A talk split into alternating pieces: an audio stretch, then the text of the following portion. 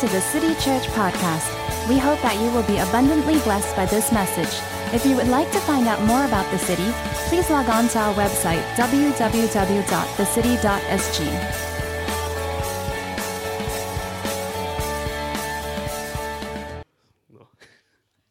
All right, let me get started. Um, probably the best uh, advice I've ever received in my life pertaining to ministry came from uh, one of my mentors, and he said this to me. He said, Andre, you teach what you know, but you reproduce who you are.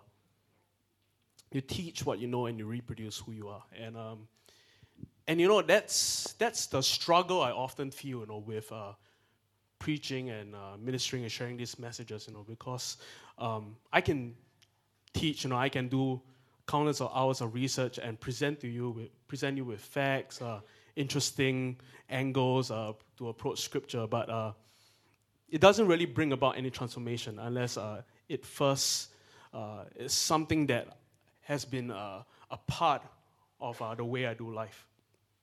You know, you teach what you know, but you reproduce who you are. And like, you know, you've heard me preach a, bunch of times. one of my trademarks is I like to look at the Hebrew and the Greek and uh, show you how smart I am sometimes. And, and I know I can I can hold my own in the Hebrew thing. You know, um, I can speak on Hebrew, um, some Hebrew words. I can teach some Hebrew words. I can I even know when someone is cursing me out in Hebrew, which I think is part of mastering a language. You need to know when people are swearing at you, so you can like, oh, you swear at me. I know you did, and so I, I can hold my own ish, you know, with like uh, some Hebrew words, you know. But how many of you know that even that, you know, if me and when when me and Amy get married, you know, and we are trying to try for a baby, you know, no matter how many uh, Hebrew words I declare at a womb, no matter how many, how much Hebrew I know, no matter how much I, uh, uh, culture I, I throw at her Hebrew culture, we will never produce a Middle Eastern baby. Right? Does that make sense? no, I can go like, Shabbat Shalom, and it doesn't mean like Hebrew baby is going to come out, right? You teach what you, you know, but you reproduce who you are, right? The, the baby would be a reproduction of who we are. Does that make sense? Is that a good analogy? I think that, that was. I was like, I was pretty excited about that one. It's, it's to go downhill from there. That's what, that was my, my best one.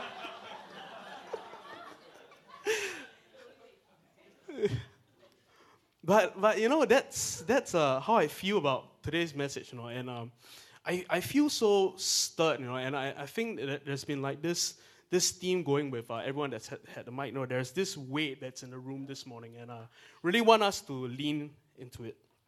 And, um, and I think that's, that's the, the goal and responsibility of anyone who uh, is a leader or a, or a father, a CEO, a manager, a pastor, you know it's not enough to just know things. It has to become a part of who you are. If you want to see it replicated and reproduced, if you want to see your kids grow up uh, God, your kid, kids growing up pursuing the Lord, hungering and thirsting for Him, then it has to be part of you, part of the way you do life. You teach what you know, but you reproduce who you are. Does that make sense? And uh, if this is your first Sunday with us, we are on a seven week series. Come on. Um, and I have the privilege of teaching on week number five. And uh, it's the fifth saying of Jesus on the cross. And, um, and we're going to have that verse up. How many of you have appreciated uh, the different people that have come up to uh, anchor different parts of the sermon series? Come on. Joy, Joy did one where she offered to slap all of you to to, t- to get you on the right path in love. And uh, we had Adrian last week, a missionary from Uganda. I think that was phenomenal, some phenomenal stories. And so, no pressure, Andre. You're on week five. All right, so let's have the verse up. This is the fifth saying of Jesus on the cross. Let's read this. Then the soldiers, when they had crucified Jesus, took his outer garments and they made four parts, a part to every soldier and also the tunic. Now the tunic was seamless, woven in one piece, so they said to one another, Let us not tear it, but cast lots for it to decide whose it shall be. This was to fulfill the scripture. They divided my outer garment, outer garments among them, and for my clothing they cast lots. Therefore the soldiers did these things. Next slide. But standing by the cross of Jesus were his mother and his mother's sister Mary, the wife of Cleopas, and Mary Magdalene. When Jesus then saw his mother and the disciple whom he loved standing nearby, he said to his mother, Behold, woman, behold your son. Then he said to his disciple, Behold your mother. From that hour, the disciple took her into his own household. Next slide. After this, Jesus, knowing that all things had already been accomplished to fulfill the scripture, said, I am thirsty. A jar full of sour wine was standing there, so they put a sponge full of the sour wine upon a branch of hyssop and brought it up to his mouth. And that's the fifth saying of Jesus on the cross I thirst. I am thirsty. And if you were, do, were to do research on um, uh, the way the Romans uh, carried out uh, the crucifixion in, in, that day, you would know um, that some scholars believe that uh, a, a person on the road to crucifixion will be offered two drinks. Everybody say two drinks. Two drinks. The first drink he'll be offered to uh, was a drink of wine mixed with myrrh, and this was to be given to the criminal before he or she was crucified, and it was designed to dull the pain. It was like an anesthetic right? We heard about it uh, last week, and it was designed to to uh, to uh, you know numb uh, certain parts of uh, their body and their consciousness, so they wouldn't experience the full extent of the pain of the crucifixion. All right, that was the first drink they were offered before the crucifixion, and then the second drink that was offered to the criminals was a drink of sour wine, and this was designed to keep the criminals conscious for as long as possible, and thus have the effect of prolonging pain. And typically, a criminal would take the first drink and reject the second drink. But how many of you know that Jesus rejected the first drink and he took the second drink? He experienced the full extent of the pain of the cross. That's your Jesus and my Jesus, right? Um, other scholars believe that um, that the drink that was offered to Jesus on the cross was uh, in fact, a extremely cruel uh, drink. You know, the Romans um, in that day would have these uh, public bathrooms, right? And uh, they would do their business. And if you Google that, it's actually really communal and really interesting. It's it's like rows and rows of open seating uh, bathrooms, and so they would actually sit there and debate on politics. You know, how many of you ever had the urge of debating on politics while you're in the toilet? You know, if so, you might just be a Roman. And so they, they were sitting, uh, they will sit on the bathrooms and uh, on, the, on the little seats and uh, do their business and they will talk. And um, the way they clean themselves, they, they didn't have toilet paper, they didn't have Kleenex. What they did was they took um, a sponge and uh, they put a branch through the sponge and they would actually dip it in, in a mixture of vinegar and wine. Was a sour wine. And they would rub um, their bums off of whatever gross stuff came out from there, and they would dip it back in as a disinfectant. And uh, some scholars believe that that was the drink to which they offered Jesus on the cross. Gross, it was disgusting. You know, um, it's cruel, right? But it's what the Messiah went through for you and me. If you ask me which one is true, no, is it the sour wine or is it, you know, uh, poop water? I, I don't know, but I, I know it's, it's horrific, it's cruel, but it's what the Messiah went through for you and me. And what I want to highlight about, uh, uh you know, on this whole um, uh, scripture that we just read is, is the fact that Jesus said, I thirst and I am thirsty. And in that, you know, we come into connection with Jesus' humanity right? And, in, uh, uh, it, it, it's almost like we look at Jesus and it's like, oh, Jesus has the same needs that I have. You know, I thirst and Jesus thirsts as well. And so we come into connection with his humanity that he came and he bore a cross not just as uh, a God, in, in, uh, but he came and bore a cross as a man. He endured this pain. He experienced the full extent of the cross as a man. And we come into connection with his humanity. He was subjected to the same temptations, challenges that we face, but also on top of that, he had the same basic needs that we had. Jesus was suffering from severe dehydration. It says that before the crucifixion began, he had clearly had physical symptoms associated with severe stress.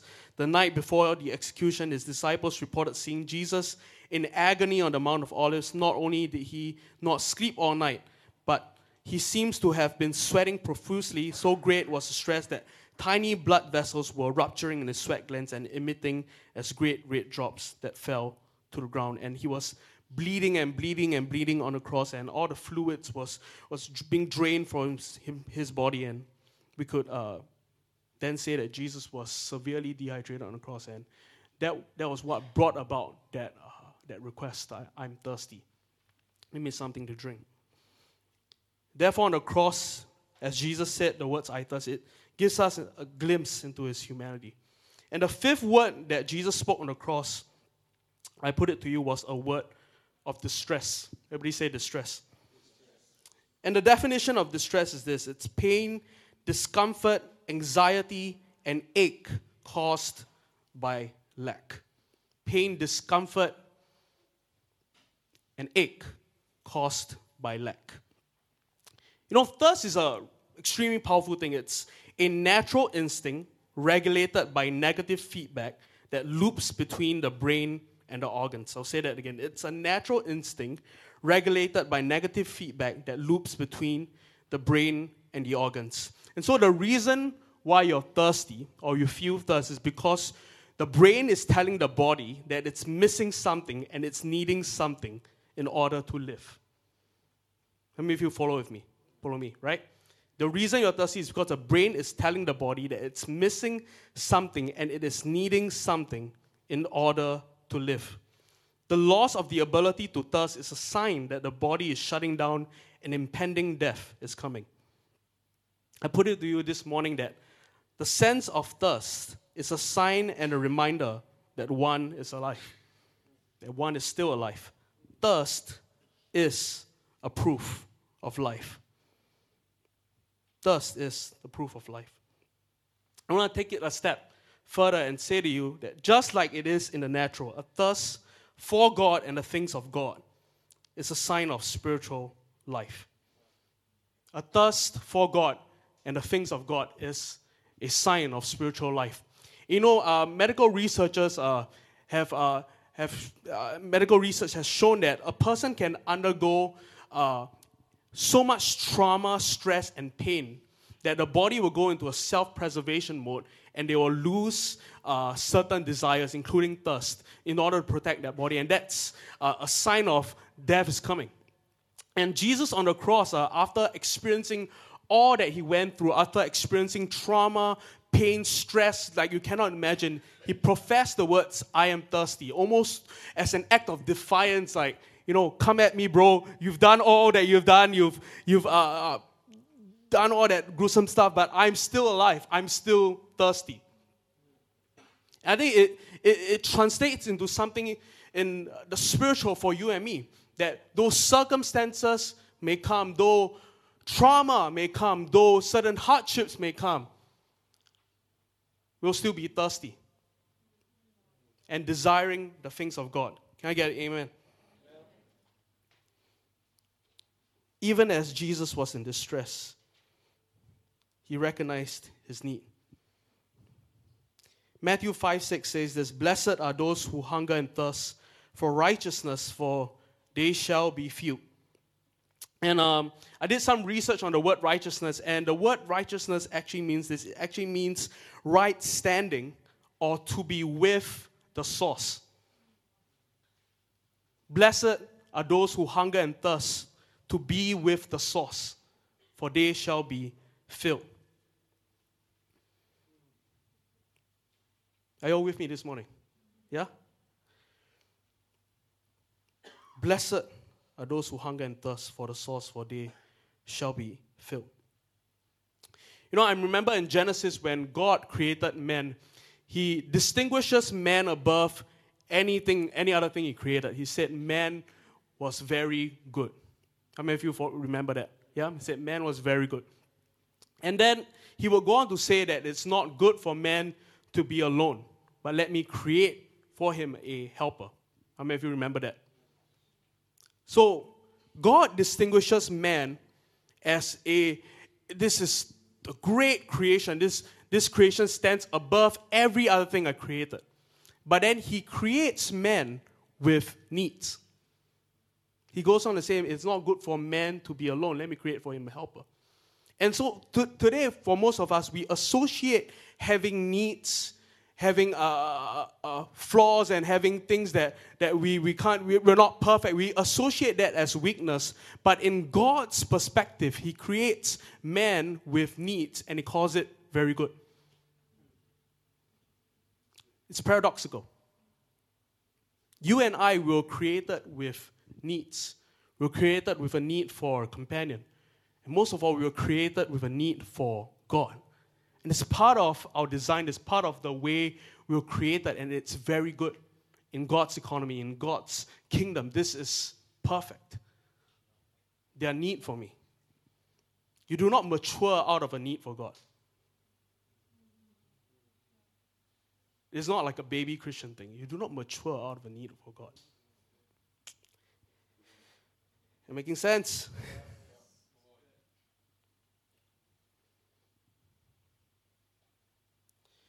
I'll read to you another scripture, Matthew 5, verse 3. It says, Blessed are the poor in spirit, for theirs is the kingdom of heaven. Blessed are the poor in spirit, for theirs is the kingdom of heaven.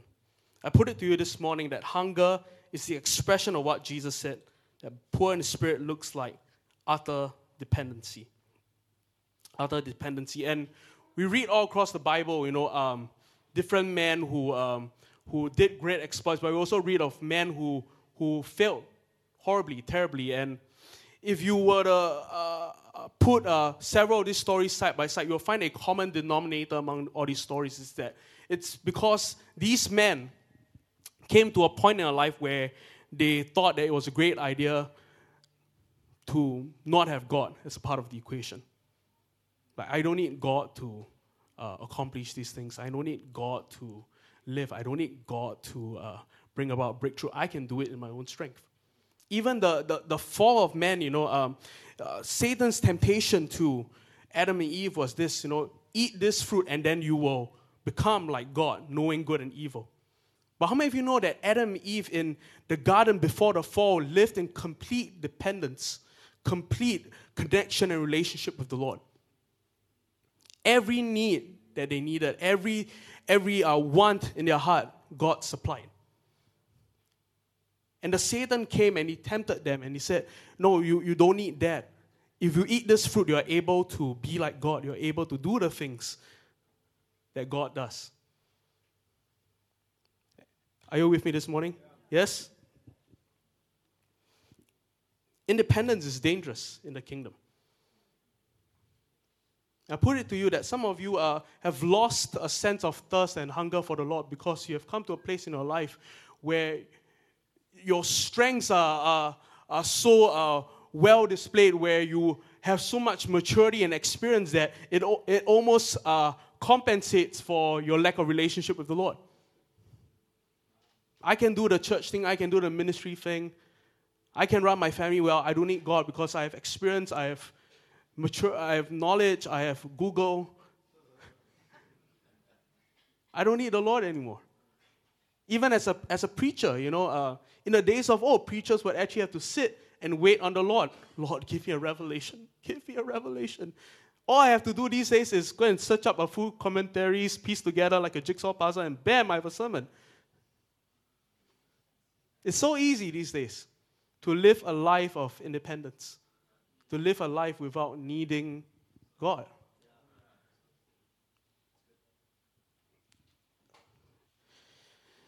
Amen, Andre. No, I'm, I'm skipping a bunch of stuff because we are running out of time. But question for us this morning is Are you spiritually alive? Are you spiritually alive? Thirst, hunger is the proof of life. My question to you this morning is as, as Christians, as people who come on a Sunday morning, as people who profess to be believers in Christ, are you hungry and are you thirsty for God and for the things of God? Are you constantly putting a demand on Him for more? Because if you're not, my suggestion to you this morning is that you're spiritually dead and you need to do something about it. Your growth is your responsibility. It's not mine. It's not his. It's not his. I'll read you to you a quote from uh, a man that I really admire, Smith Wigglesworth. He says this says the secret of spiritual success is a hunger that persists. It's an awful condition to be satisfied with one's spiritual attainments. God was and is looking for hungry, thirsty people. The secret of spiritual success is a hunger that persists. And how many of you are familiar with Smith Wigglesworth? Yeah? It's a miracle worker, signs and wonders, and God used him powerfully in, in that day.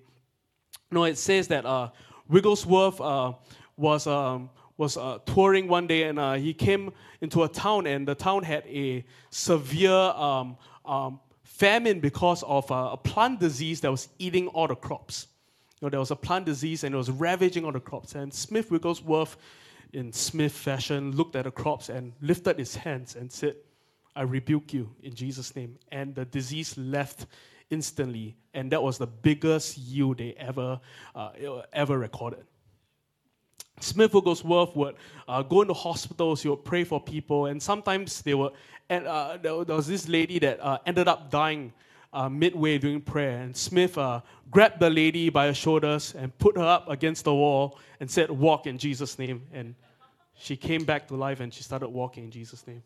God used him in such remarkable, uh, wondrous ways, you know. But I want to read you to you a story that illustrates the hunger and the thirst in uh, Smith's heart. Smith was really a man after God's own heart. You know, read his biographies and you realize that he, he has devoted himself uh, to uh, praying and waiting on the Lord for countless of hours. And it says this that uh, night after night, pastors, elders, young evangelists, and intercessors had crowded into the back, room to pray, and pray they did until Smith Wigglesworth began to pray. And this was a account from a pastor who was alive during Wigglesworth's ministry. And when this uneducated, broken man of God began to pray, he prayed right into heaven, and heaven seemed literally to fill the room. The presence of God became so intense that one by one, each of them was forced to leave, convicted, overpowered, and physically unable to stay. Imagine that. Imagine holding a prayer meeting and you have full attendance.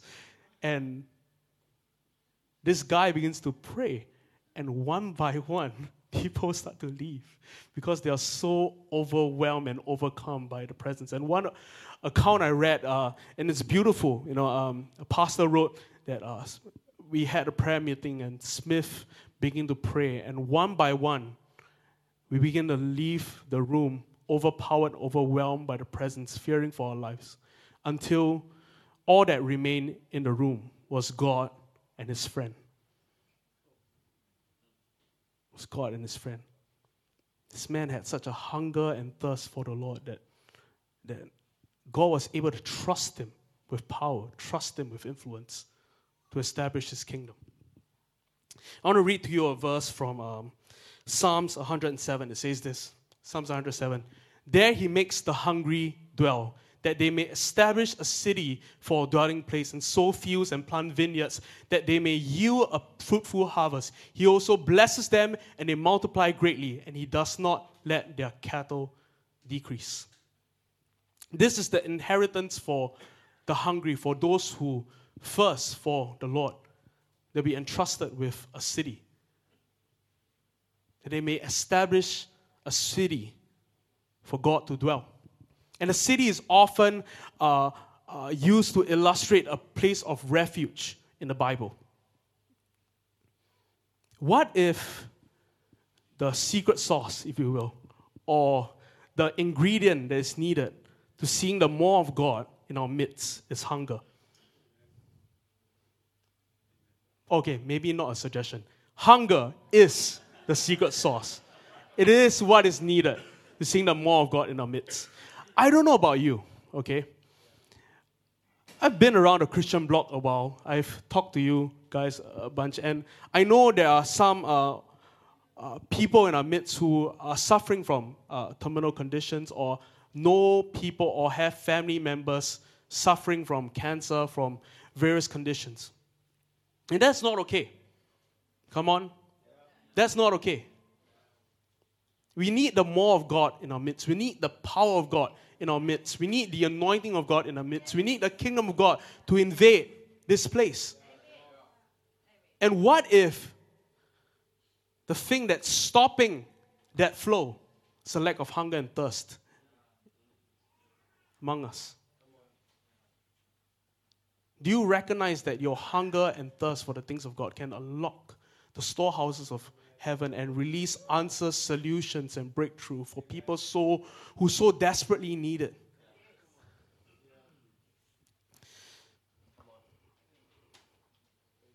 Hunger brings breakthrough. I'm sick and tired of seeing people die prematurely. I believe the, the Lord has called this church, the city, to be a place of refuge to be a dwelling place for His glory, to be a place of answers, solutions, and breakthrough for people who need it. I don't know, are you hungry and thirsty for that?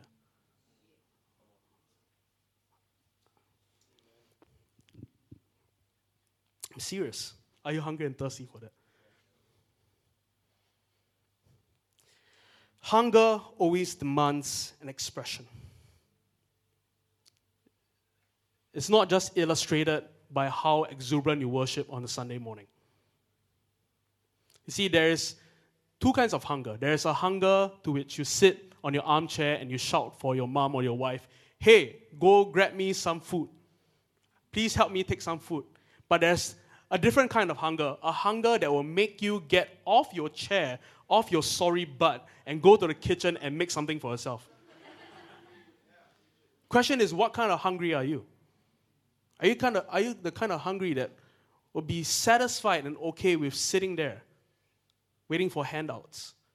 Are you the kind of hungry who will actually get up, go, make certain sacrifices, get out of your comfort zone in order to have the more of God? Ah, hunger demands expression.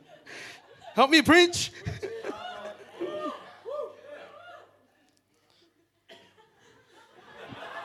Yeah, man.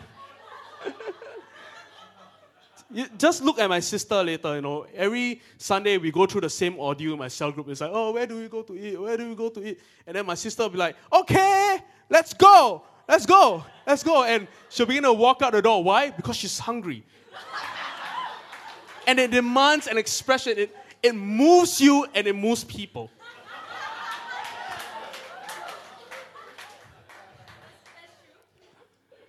It's true. It's true. It'll motivate you to move away from a place of convenience and comfort. Am making sense? Five more minutes. Ooh. you shall be filled.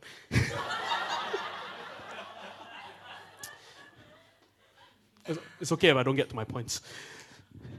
Our youth ministry four years ago, four years ago, five years ago, four, or five years ago, we experienced an outpouring like no other. And uh, I've been a Christian for 10, 11 years, and those few months were the best months of my Christian life because God was so real. And it's so interesting that we sang that third song today because that song was like a, a anthem for me during during that uh, that few months. You know, uh, God would so visit our young people that our young people would spend six to eight hours just worshiping God. It's, it was crazy. Uh, we would have church on Sunday morning at 10. 12 o'clock, we would get out of church. We'll go have lunch, and they'll come back into church in order to worship for another eight hours. And people would experience God like no other. Um, I think that's the reason why we have so many, uh, so many of our young adults here in church today because they experience the reality of God. God is so real. Um, it's phenomenal. And uh, but a few months in, you know, we we saw a, a decline, if you would. Uh, things just stopped happening. We didn't really know what to do with it. Didn't really know. Like we were like, Can we blame ourselves? Is it right to blame ourselves? what do we do? Can we do? Could, could we have done something better? You know, and but we we have already experienced the more. You know, we knew we knew that was more, and and that was really what prompted my my decision to spend three years in the U.S. in in a church who I knew uh, sustained revival for many years. I knew they had the more of God, and, and I was like, God, I'll pay the price. I will go, you know. And uh, to some of you, that might be a big sacrifice. To some of you, it might be a small sacrifice. But nevertheless, to me, it was it was a sacrifice. You know, uh, I had to give up a lot of things in order to go. But hunger will motivate you. It will push you out of your comfort zone. It will push you out of convenience in order for the more. It will. I know how hungry and thirsty you are by seeing how much you sacrifice. I know how thirsty and hungry you are by seeing where your priorities are. Am I making sense? I remember a, a, time in my life where I was so hungry for a prophetic word. Uh, we were, it, the church back then wasn't really moving in prophecy, and nobody really knew how to give a prophetic word other than, Thus saith the Lord. Uh, repent, you sinful man. Uh, pretty much that was it, you know. But I was so hungry for a prophetic word. I was like, God, I need a word from you. I need to know you are real.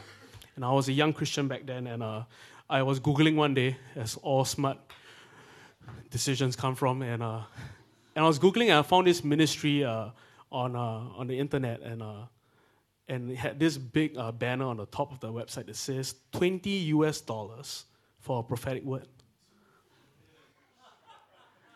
And you see, I was like 17. 20 US dollars is a lot of money. So I was like, but I want a word from you, Lord. I need this word. I'll pay the price thank God someone indicated the price and not said free will amount because I didn't know to, what to give. So I, I, was like, okay, man, I'll do it. And so I, I put my debit card in. I gave 20 US dollars and uh, I waited for a word from the Lord.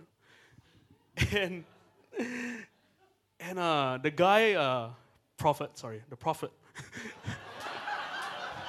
uh, he, he got back to me the, the, the next day with a four minute prophetic word. I still have it today if you want to take a listen. It's very personal. It's the first prophetic word that I've ever received in my life, so it sets the tone for the rest of the prophetic words I receive. And um, how you will do it is you pay the 20 US dollars and you will fill a e form and uh, you just fill it with your name, your, f- your first name and your last name, your email address, and you'll give you a word like within the next day. You want a website, you can give it to you. And, uh, and so and so uh, the, the, the, the, email comes and uh, it's this little sound clip that says prophetic word for Andre. And this is how the word begins My dear sister.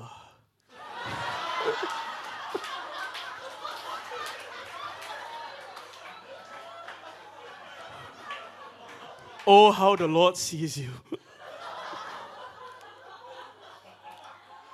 and then, uh, and then he was like, I see the Lord has called you to be a Proverbs 31 woman, which I'm still trying to find the fulfillment of. And uh, it's like, oh, you'll be such a maid servant to your husband.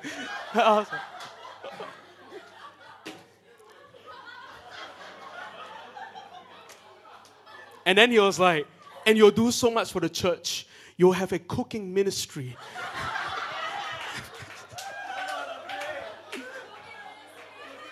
Cooking ministry. Proverbs 31 women.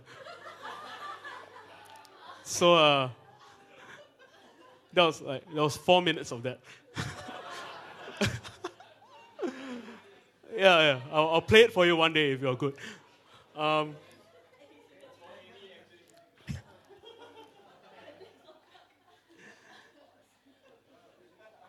but see, hunger will cause you to pay a price. No, like in all seriousness, I was so hungry and desperate for a word of God. I would, I would have done anything. Really. If the guy would have asked for like a thousand dollars, I would have found a way to raise a thousand dollars in order to get a word. Yeah, it's wrong. I know. No, I know now. I'm mature, ish now, but but the heart was there. Amen. At least I thought so. The heart heart was there. I wanted a word. You know, I was hungry and thirsty the Lord. And so the question for you this morning, ah, and I should close this. Are you spiritually hungry? Are you thirsty? I want to share with you three points. I'm not going to elaborate on that. But I think there are three ways to cultivate hunger. Number one is to recognize need. Everybody say recognize need. Recognize that you have a need for the Lord. And recognize that you thirsting and desiring for the things of God has an impact that goes far beyond yourself. If your measurement of fullness is, I'm going to fill it to the brim, that's not an accurate measurement of fullness. Fullness is measured by its overflow.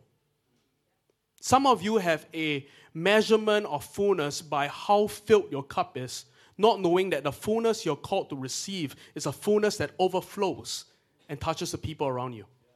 What if we have a community that hunger and thirst for the things of God beyond their own life, beyond their own family, but for the families around them, for the people around them, for breakthrough in this church? What if we have a church that earnestly and desirously seeks the face of God for the things of God? Could we see more breakthrough in the church? Could we see more answers and solutions to problems? Recognize need. Second way we cultivate hunger is to reorganize priorities. To reorganize priorities. Any need that is repetitive, you're going to need a system or structure to resolve it. Any need that is repetitive, you're going to need a system or structure to resolve it. I'm going to buy a house in the near future. Hopefully. I'm going to finance a HDB loan. HDB is going to tell me how much money I need to pay them each month in order to finance that loan. Yes? How many of you pay money to HDB? Yes, HDB is your friend. So, there is a system, right? What if, okay, there's no system and I paid HDB money whenever I felt like it? Or whenever um, I feel high or I feel happy? That's a recipe for disaster, am I right? Any need that's repetitive, you're going to need a system or structure to resolve it. And so it's for you to recognize that your need for God is not a one off thing that you can check off your list. It says, Blessed are those who hunger and thirst for righteousness, for they shall be filled. Give us this day our daily bread. Man shall not live by bread alone, but by every word that proceeds or is proceeding from the mouth of God. Your need for God is constant. Any need that is repetitive requires a system or structure to resolve it. My question to you this morning is what structure and systems do you have in your life? What disciplines have you committed to to meet that need? Reorganize priorities. Last one. Remember glory. Remember glory. Jesus, in his rebuke and counsel to the Ephesian church in the book of Revelation, says this You have forsaken your first love. Remember the height from which you have fallen.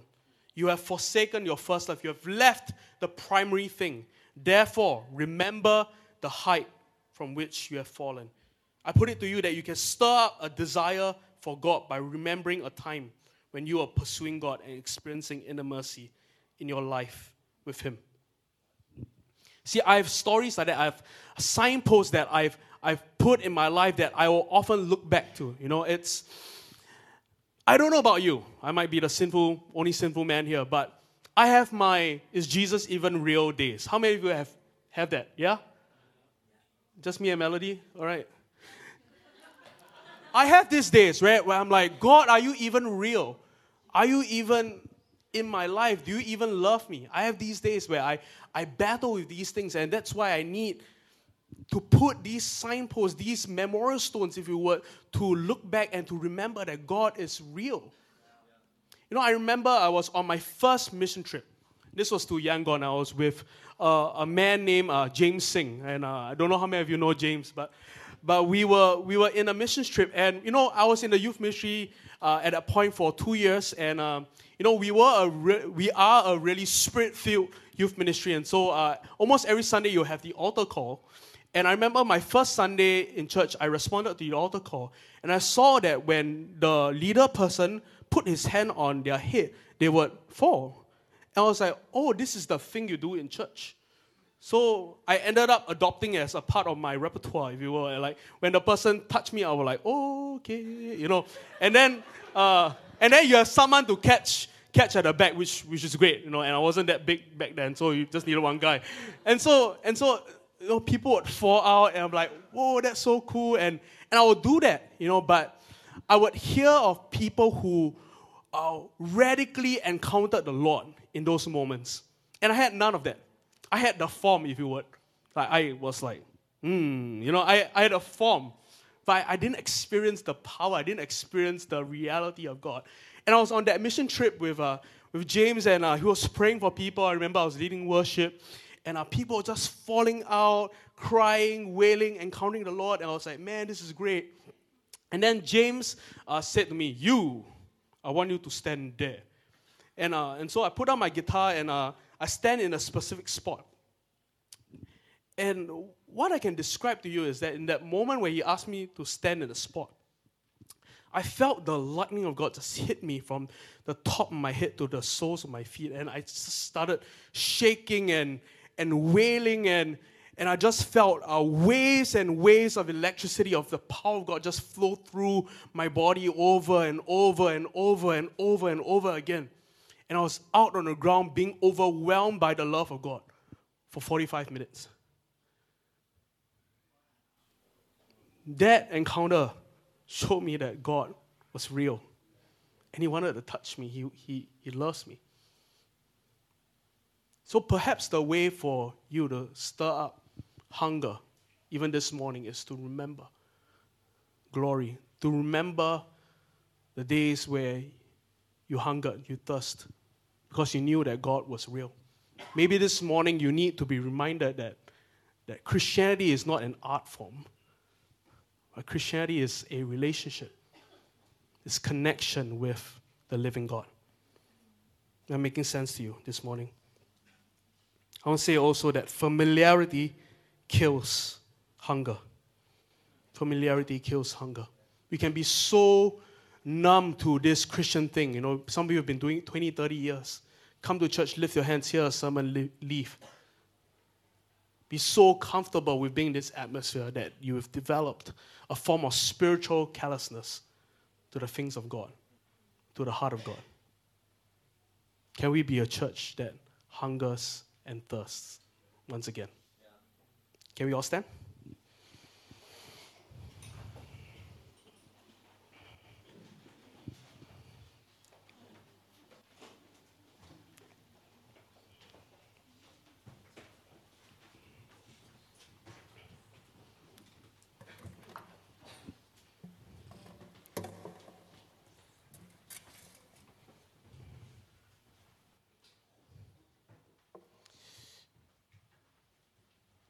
Before I end, I want to show you a. Whoa.